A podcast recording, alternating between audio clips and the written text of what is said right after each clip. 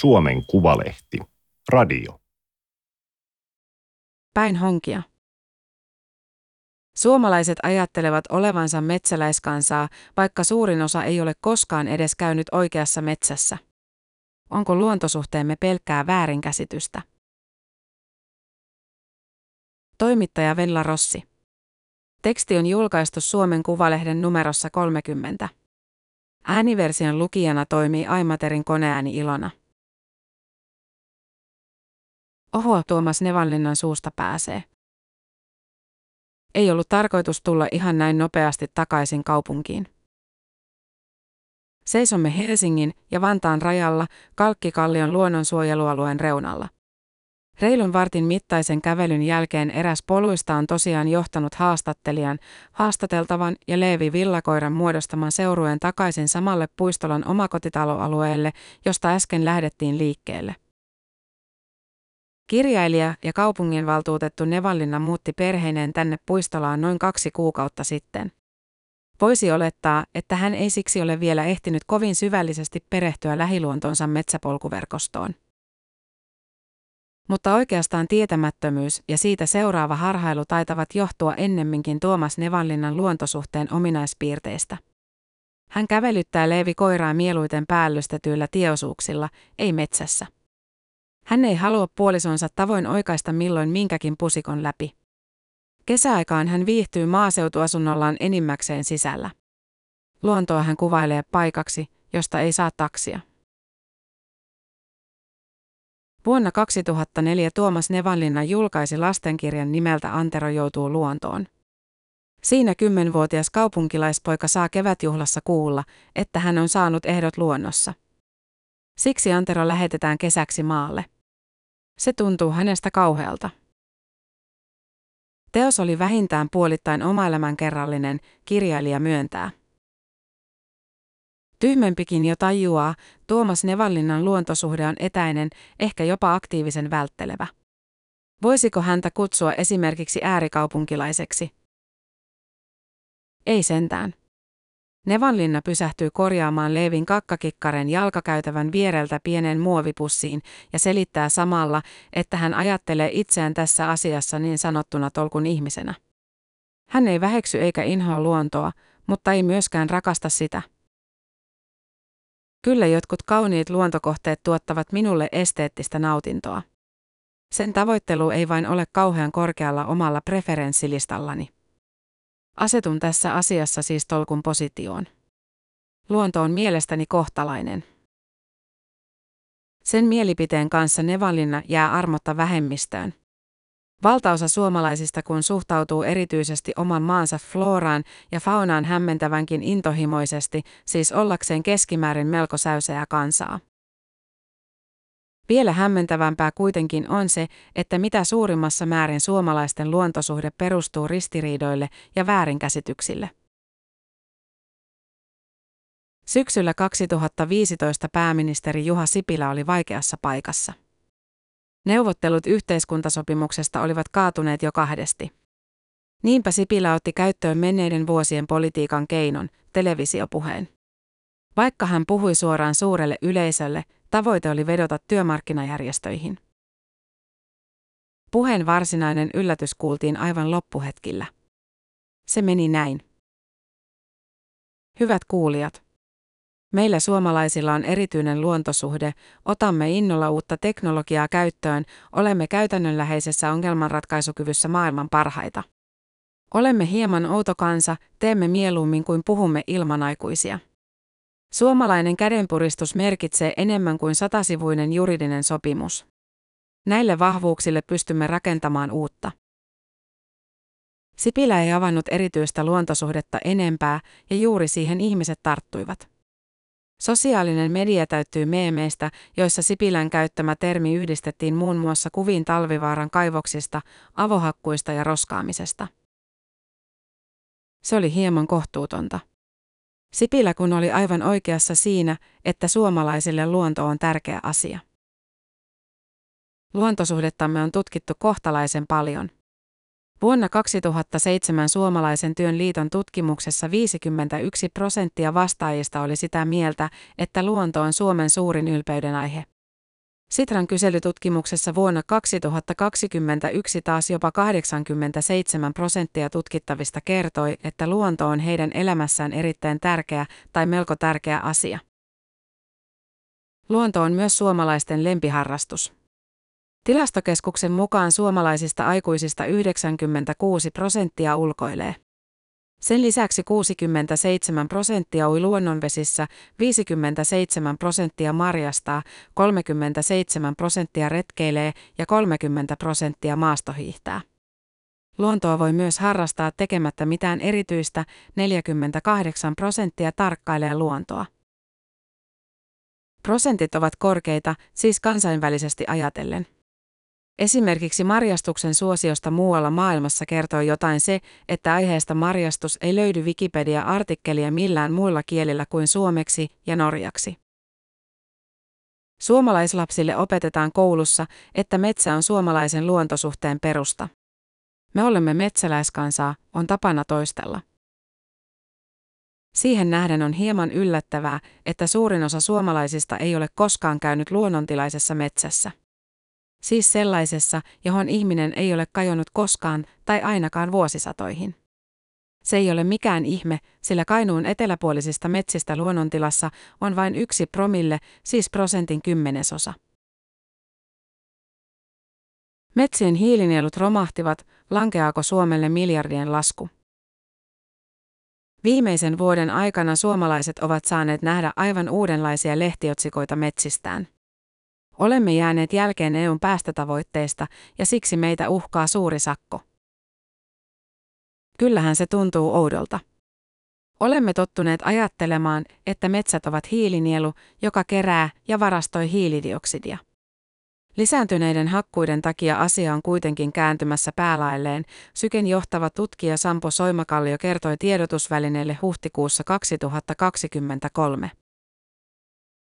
Hänen mukaansa metsistä tulee nielujen sijaan päästölähde jo vuonna 2025, mikäli hakkuiden määrä ei pienene. Jo aiemmin Luonnonvarakeskus oli kertonut, että Etelä-Suomen metsien kyky sitoa ilmastoa lämmittävää hiilidioksidia on heikentynyt vuosikymmeniksi. Silti suomalaiset eivät vaadi sankoin joukoin muutosta asiaan. Oikeastaan päinvastoin, kun viime syksynä alettiin puhua EUn ennallistamisasetuksesta, olivat monet suomalaiset tiukasti sitä vastaan. Myös eduskunnassa asiasta keskusteltiin kovasanaisesti. Maa- ja metsätalousvaliokunta esitti, että Suomen ei tulisi hyväksyä asetusehdotusta, jossa metsäpoliittista päätösvaltaa siirretään komissiolle, eduskunnan budjettivaltaa rajoitetaan tai omaisuuden suojaa heikennetään. Suomeksi, älkää te keskieurooppalaiset tulko meille sanomaan, millä tavalla saamme pilata metsämme. Ehkä on niin, että kunkin maan pääasiallisen luontosuhteen määrittää se asia, jota tuon valtion alueella voidaan luonnonvaroista suurimmassa määrin hyödyntää. Suomessa se on metsä, Norjassa vedet ja kalat. Norjahan on kauniiden vuonojen ja niissä ihanasti hyppelehtivien villilohien maa. Ainakin mielikuvissa. Norjan lohi on nykyään käytännössä lähes aina kasvatettua. Läheselyn veroiseksi bisnekseksi kasvanut lohen kasvatus aiheuttaa myös valtavia ympäristöongelmia. Leevi Koira ja Tuomas Nevanlinna jatkavat eteenpäin pitkin puistolan kaupunginosan uneliaita katuja. Niitä varjostavat vehreät puurivistöt. Kauempana taustalla humisee kehä kolmosen jatkuva autoliikenne. Luontoromantiikka on leimallisesti kaupunkilainen ilmiö, Nevallinna muistuttaa. Se alkoi kehittyä vasta siinä vaiheessa, kun ihmiset muuttivat suuremmassa määrin isoihin asutuskeskuksiin. Mutta tässä ajetaan sitten helposti kaksilla rattailla, jos väitetään, että maaseudulla tänä päivänä asuvien ihmisten suhde luontoon olisi jollain tavalla läheisempi, siis ainakaan tunteen tasolla. Käytännöllisempi se toki voi olla.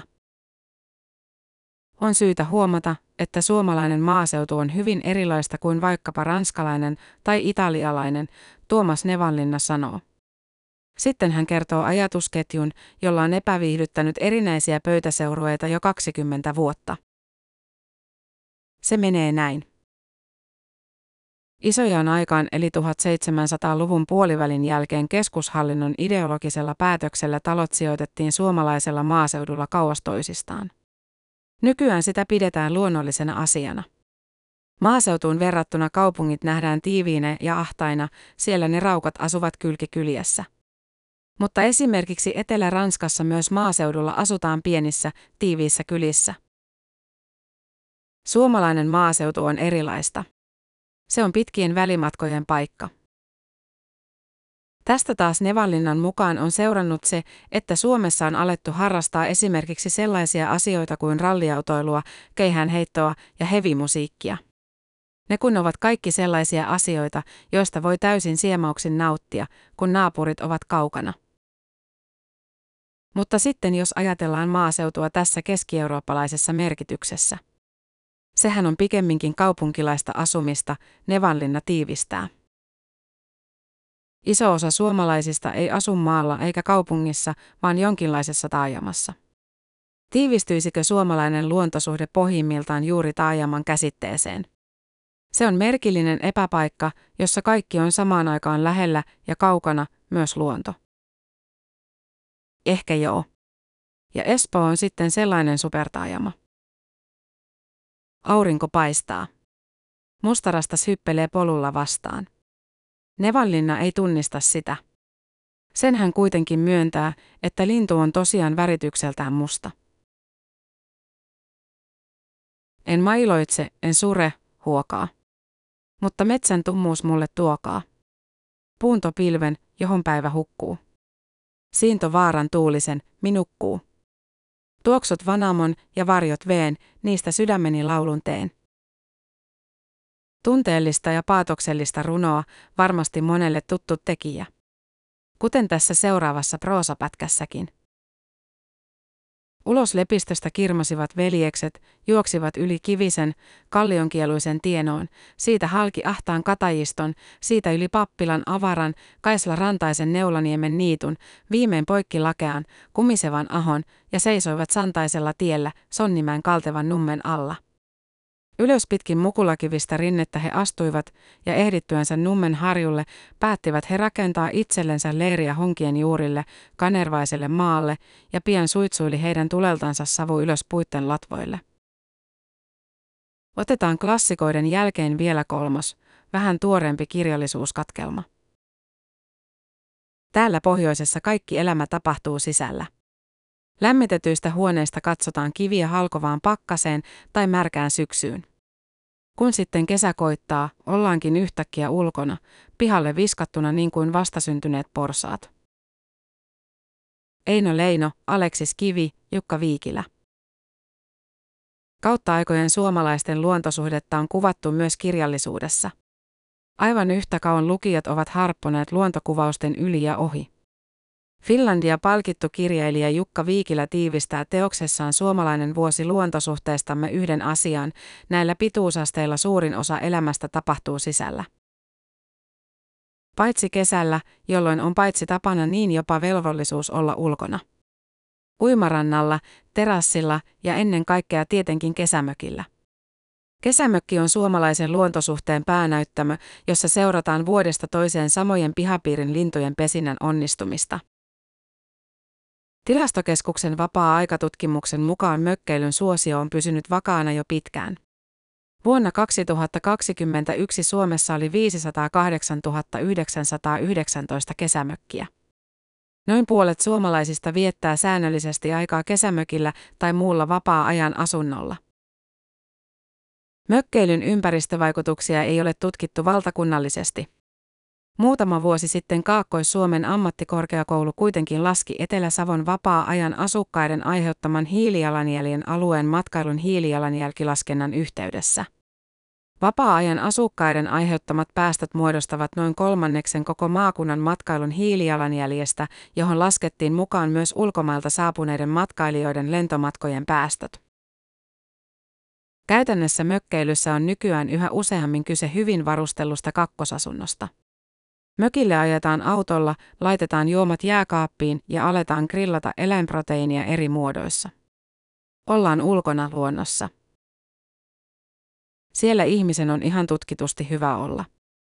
Stressi katoaa, hartiat rentoutuvat, mieliala paranee, verenpaine laskee.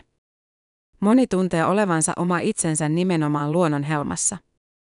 Ja kun suomalaisen miespoliitikon pitää tehdä vaikea ratkaisu, minne hän lähtee sitä puntaroimaan? Tietenkin Lapin hiihtoladuille, erämaahan, kauas sivistyksestä. Ehkä nykysuomalaisen luontosuhde toteutuu ennen kaikkea ihmisen suhteessa itseensä. Luonto kun ei välitä siitä, tuleeko ihminen mökille vai. Paitsi siinä mielessä, että luonnolle hyvin harvoin tekee hyvää se, että ihminen viettää siellä aikaa. Oikeastaan koko sana luontosuhde on hassu. Kyseessä ei ole kaksisuuntainen suhde, vaan pelkästään ihmisen näkökulma asiaan. Pinsien matalusjoki solisee ja välkehtii. Linnut laulavat, hyttyset inisevät. On kerrassaan ihastuttava kesäpäivä Hämeenkyrön kunnassa, Pirkanmaan maakunnassa. Kirjailija Anni Kytömäki seisoo kotinsa lähellä olevalla sillalla ja katselee jokea. Siellä on aarre. Tämä on yksi Etelä-Suomen ainoita jokia, joissa enää elää jokihelmisinpukoita eli raakkuja. Se on Suomen vanhin eläin ja sitä uhkaa sukupuutto. Anni Kytömäki on monella tavalla Tuomas Nevanlinnan vastakohta. Hän on kotoisin pieneltä paikkakunnalta, asuu maalla, eikä tosiaan ole luonnon suhteen välinpitämätön, päinvastoin. Melkein kaikki hänen elämässään tapahtuu luonnon ehdoilla ja sen takia. Kytömäki syntyi Ylöjärvellä, Hämeenkyrön naapurikunnassa. Kun hän oli lapsi, hänen kotinsa lähellä kasvoi vanhaa aarniometsää. Pienellä Annilla oli siihen hyvin romanttinen suhde. Hän tykkäsi samoilla metsässä yksin ja kuvitella olevansa usvametsän neito, josta rölli lauloi kasetilla. Mutta sitten lähimetsiä alettiin hakata. Kytömäki ryhtyi tekemään pyöräretkiä löytääkseen itselleen uusia metsiä. Yhdellä niistä retkistä hän päätyi tänne, Nokian ja Hämeenkyrön rajamaille. Metsän lisäksi hän löysi joen ja raakut. Se ihmetytti minua kauheasti, että miten niitä voi olla täällä. Ja mitä enemmän lajista luin, sitä ihmeellisemmältä se tuntui. Että se on ollut sata miljoonaa vuotta olemassa ja että yksittäinen simpukka voi elää jopa 200-vuotiaaksi, Kytömäki kertoo. Tuo ihmetys on seurannut 42-vuotiasta kirjailijaa pitkään. Vuonna 2020 hän sai Finlandia-palkinnon romaanistaan Margarita. Siinä yksi päähenkilöistä oli Raakku, siis ihan oikea jokihelmisimpukka. Kirjojen menestys on antanut mahdollisuuden hankkia metsää myös ihan konkreettisesti omaksi. Toisin kuin monille muille suomalaisille, Kytömäelle se ei ole taloudellinen sijoitus. Kaikki hänen omistamansa metsät on suojeltu metsäohjelmassa. Ja oikeastaan kirjailijan mielestä sellainen asia kuin metsän omistaminen on ylipäätään erikoinen ajatus. Metsä kuuluu niille eliöille ja kallioperälle, jotka sen ovat muodostaneet. Kytömäki käy edelleen metsässä usein, mutta enää hän ei ajattele olevansa usvametsän neito. Metsä ei ole hänelle näyttämö, jossa voi itse toimia päähenkilönä. Päinvastoin, ihmisen tehtävä on sopeutua ja sovittautua luontoon niin, että hän häiritsee sitä mahdollisimman vähän. Oivallus on muuttanut paitsi kytömään luontosuhdetta, myös ihan konkreettista tapaa liikkua luonnossa. Aikaisemmin hän kiipeili innokkaasti esimerkiksi puissa, kivillä ja kallioilla. Mutta sitten hän alkoi pohtia kivillä ja oksilla kasvavia jäkäliä ja sammalia. Mikä oikeus hänellä oli murjoa eläviä olentoja hajalle huvin vuoksi? Olen alkanut ajatella, että ei ihmisen tarvitse mennä joka paikkaan. Se ei ole pelkästään luopumista, vaan tuntuu huojentavalta, että voi jättää tekemättä jotain. Haluan mieluummin antaa toisille tilaa olla olemassa. Sen oikeuden Kytömäki haluaisi myös raakuille, jotka ovat olleet täällä ennen ihmisiä. Hämeenkyrössä on tehty paljon simpukkajoen säilymiseksi. Jatkossa jokeen yritetään esimerkiksi istuttaa laboratoriossa kasvatettuja raakunpoikasia. Myös raakun väli-isännän eli taimenen kantaa on hoidettu, koskia ja joen pohjaa ennallistettu ja maatalouden ravinnepäästöjä pyritty vähentämään. Joki asukkainen on päätynyt Natura 2000 ohjelman suojiin. Mutta samaan aikaan Tampereen kaupunki on vuodesta 1976 ottanut Vinsien matalusion alkulähteestä pohjavettä 3500 kuutiometriä vuorokaudessa. Se vaikeuttaa suuresti raakun selviytymistä. Ihminen yrittää siis yhdellä tavalla suojella raakkuja samalla kun se toisaalla tuhoaa niiden elämisen mahdollisuuksia. Sama mekanismi pätee luonnonsuojeluun laajemminkin, Kytömäki muistuttaa. Luonnonsuojelussa on kautta aikojen korostunut karismaattinen megafauna, pandat, saimaannorpat ja kaikki söpöt eläimet. Niiden tarina on helppo kertoa ja ihmiset liikuttuu siitä. Mutta samaan aikaan me ei olla valmiita luopumaan mistään omastamme, siis säästämään energiaa tai vähentämään kulutusta. Korona-aikana suomalaisten luontosuhde korostui entisestään. Luontoon mentiin, kun ei päästy muuallekaan. Luontokuvauksen suosio nousi huimasti, kansallispuistojen kävijämäärät räjähtivät ja Turun saariston rengastie ruuhkautui. Samalla lisääntyivät ylilyönnit. Esimerkiksi luontoon erikoistunut toimittaja ja valokuvaaja Kimmo Ohtonen on kertonut tapauksista, joissa innokkaiden kuvaajien tunkeilu lintujen pesälle on johtanut siihen, että emo hylkää poikasensa ja ne kuolevat. Pongaripiireissä puheenaihe nousee esille nykyään yhä useammin. Myös metsähallituksessa on oltu huolissaan siitä, miten luontokuvauksen lisääntyminen vaikuttaa esimerkiksi meri- ja maakotkien pesintään. Pari vuotta sitten Helsingissä harvinainen merikotkapesintä menikin myttyyn, kun ihmiset eivät pysyneet poissa alueelta. Linnut eivät ole ainoa asia, jota kuvataan. Karhujen ja susien kuvaaminen piilokojuista on aiheuttanut paljon kipakkaa keskustelua, sillä eläimiä houkutellaan paikalle ruoalla. Jotkut väittävät kuvausruokinnan lisäävän petojen tottumista ihmisiin ja olevan jopa vaaraksi ihmisille. Toiset sanovat, että toiminnan kritisoiminen on tekopyhää, sillä metsästäjät tarjoavat riistaeläimille paljon enemmän ruokaa houkuttelutarkoituksessa. Luonnonvarakeskuksessa on käynnissä aiheesta tutkimus.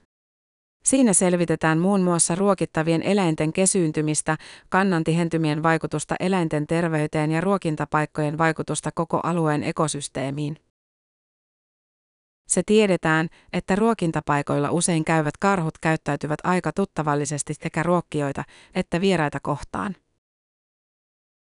Luontokuvaus on lisääntynyt myös Saimaalla, jossa se vaikuttaa Saimaannorpan elämiseen ja tulevaisuuteen. Saimaannorppaturismi on kasvanut voimakkaasti viime vuosina, samoin yleinen kiinnostus norppia kohtaan. WWF joutui vuonna 2021 sulkemaan rakastetun norppaliven, kun sen sijainti paljastui ja ihmiset häiritsivät norppia kuvauspaikassa. Tuntuu, että miten ja missä tahansa ihminen luontoa lähestyykin, aina jokin menee pieleen. Anni Kytömäki on paitsi harrastanut luontoa pitkään ja kirjoittanut siitä, myös opiskellut asiaa yhden ammattinimikkeen verran. Hän on toiselta titteliltään luontokartoittaja.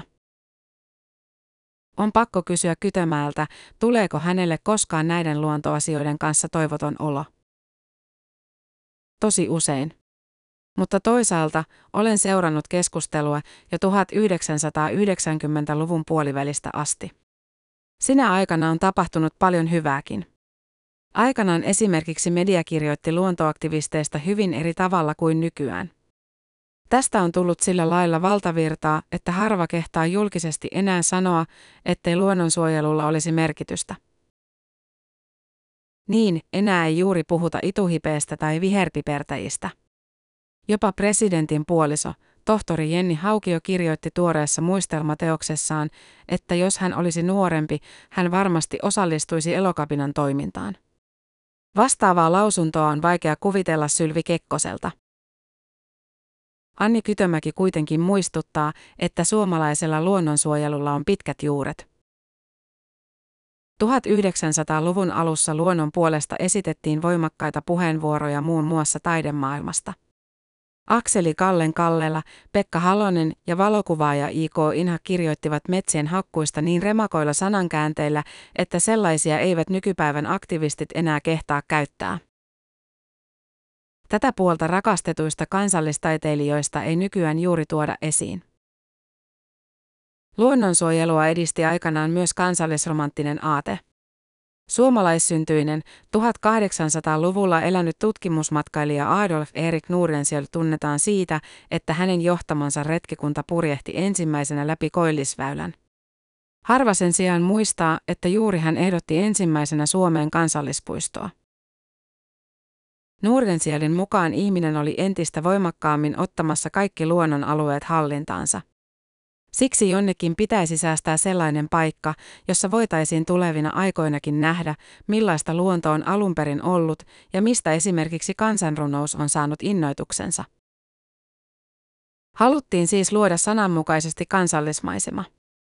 Tarkkaan valittu ja vaalittu. Muista pusikoista ei ollut niin väliä. Tämä oli Suomen Kuvalehden juttu päin honkia. Ääniversion lukijana toimi Aimaterin koneääni Ilona. Tilaa Suomen Kuvalehti osoitteesta suomenkuvalehti.fi kautta tilaa.